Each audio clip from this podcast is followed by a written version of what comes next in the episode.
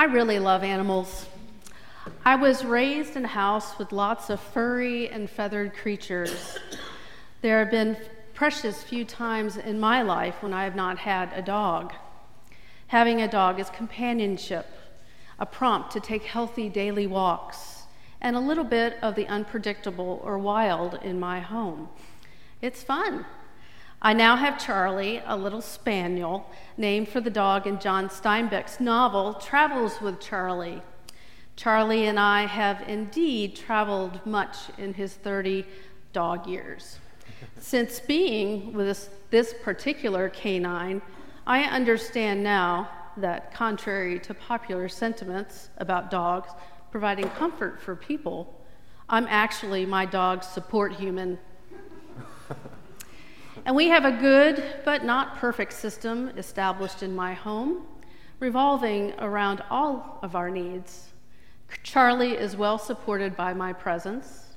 He also has his own kitty, Lilybell, who provides him with feline companionship and play.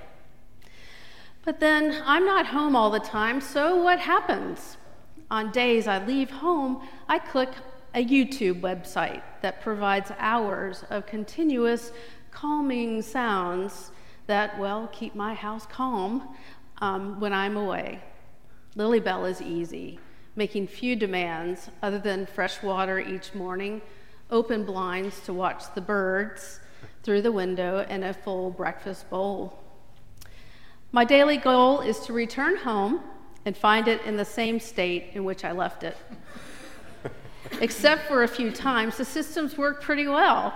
I can trust this little imperfect system that Charlie and Lilybell and I have worked out, unless someday I come home to significant upheaval. When this happens, I'll need to adjust the imperfections of this little system. All relationships are part of systems that make life doable. But today, Scripture describes a harmful imperfection of showing partiality or special favors toward the powerful. In James's admonition to the members of an assembly of Christ believers, he explicitly condemns their behavior using the royal law written in the ancient Torah love your neighbor as you love yourself. James's response is very clear treat the poor equally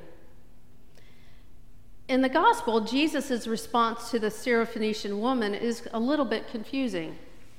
Perhaps you might struggle with some of this text. I did. For several reasons, the woman is a sympathetic character. First, she's a mother whose daughter is suffering from an unclean spirit.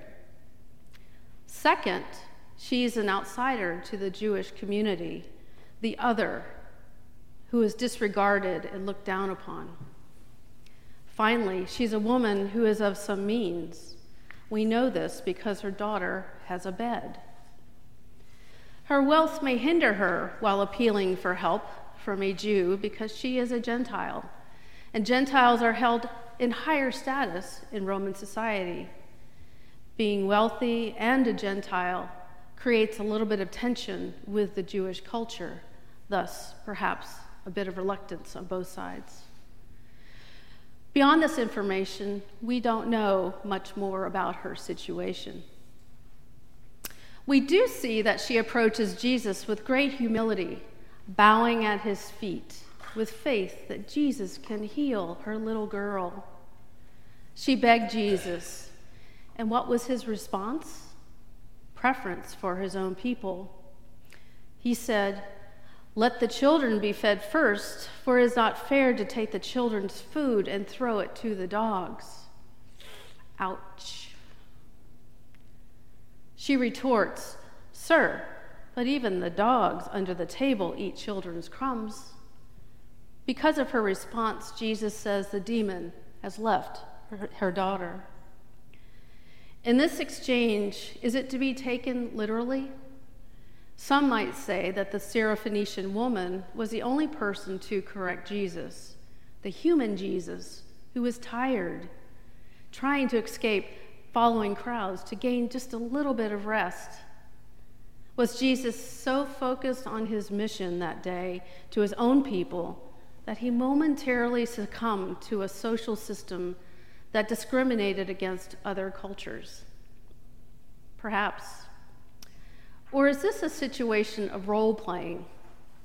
Indeed, Jesus was hyper aware of the current systems in place in Rome. Having immense respect for how clever the Gentile woman was, he engaged her by giving a side eye to the cultural system of partiality with his verbal jousting. That could be the case. Here, Emily Dickinson might offer this quote Read the truth, but read it slant. I cannot answer this question with absolute certainty, but we can hold such interpretations in tension to ponder our Lord with his teachings. With the Syrophoenician woman, Jesus ministers to the other, thus extending his care to all people and defying the human system of discrimination or partiality. We are to love our neighbors as ourselves. God's system demands justice to the oppressed food to the hungry, caring for the stranger, amongst other important works. God's system supports this vital work. As the psalmist today said, Happy are they who have the God of Jacob for their help, whose hope is in the Lord their God. Faith and trust in God are foundational to God's system. God is utterly trustworthy with rich and joyous spiritual lives in Christ, we can feed on Him in such a manner that we are inspired with energy and creativity to work the system of God and supplant the unloving rules of our society. See, the system of God is both spiritual and fleshy, it's muscular. Love your neighbor is action and goodness. It not only feeds the hungry, but feeds the soul. That also includes the soul of the giver, who may already be fed and clothed. So, if Jesus, in his exchange with the Syrophoenician woman, is less than direct, I think that James is pretty straightforward. What good is it if you say you have faith, but do not have works? The second Saturday Habitat for Humanity Volunteer Day is this coming Saturday. It is an event orchestrated in our human design system to bring our community in line with God's system. By offering time, talent, and treasure to build a home for a family in need of shelter, we care for the stranger and frustrate powers that might otherwise discriminate against the other. It is an opportunity to literally put muscle in our faith and into the system of God. While this work may not be in your inventory of gifts, there are other ways to be doers of your faith at Trinity. The season is fast approaching. In my few short months in Naples, I've enjoyed helping Trinitarians expand their experiences working in God's system as a step forward in faith and trust in Him navigating the circumstances of our world, where the events streaming on our news feed bombard us with the results of human systems, we have the option to say, no, enough.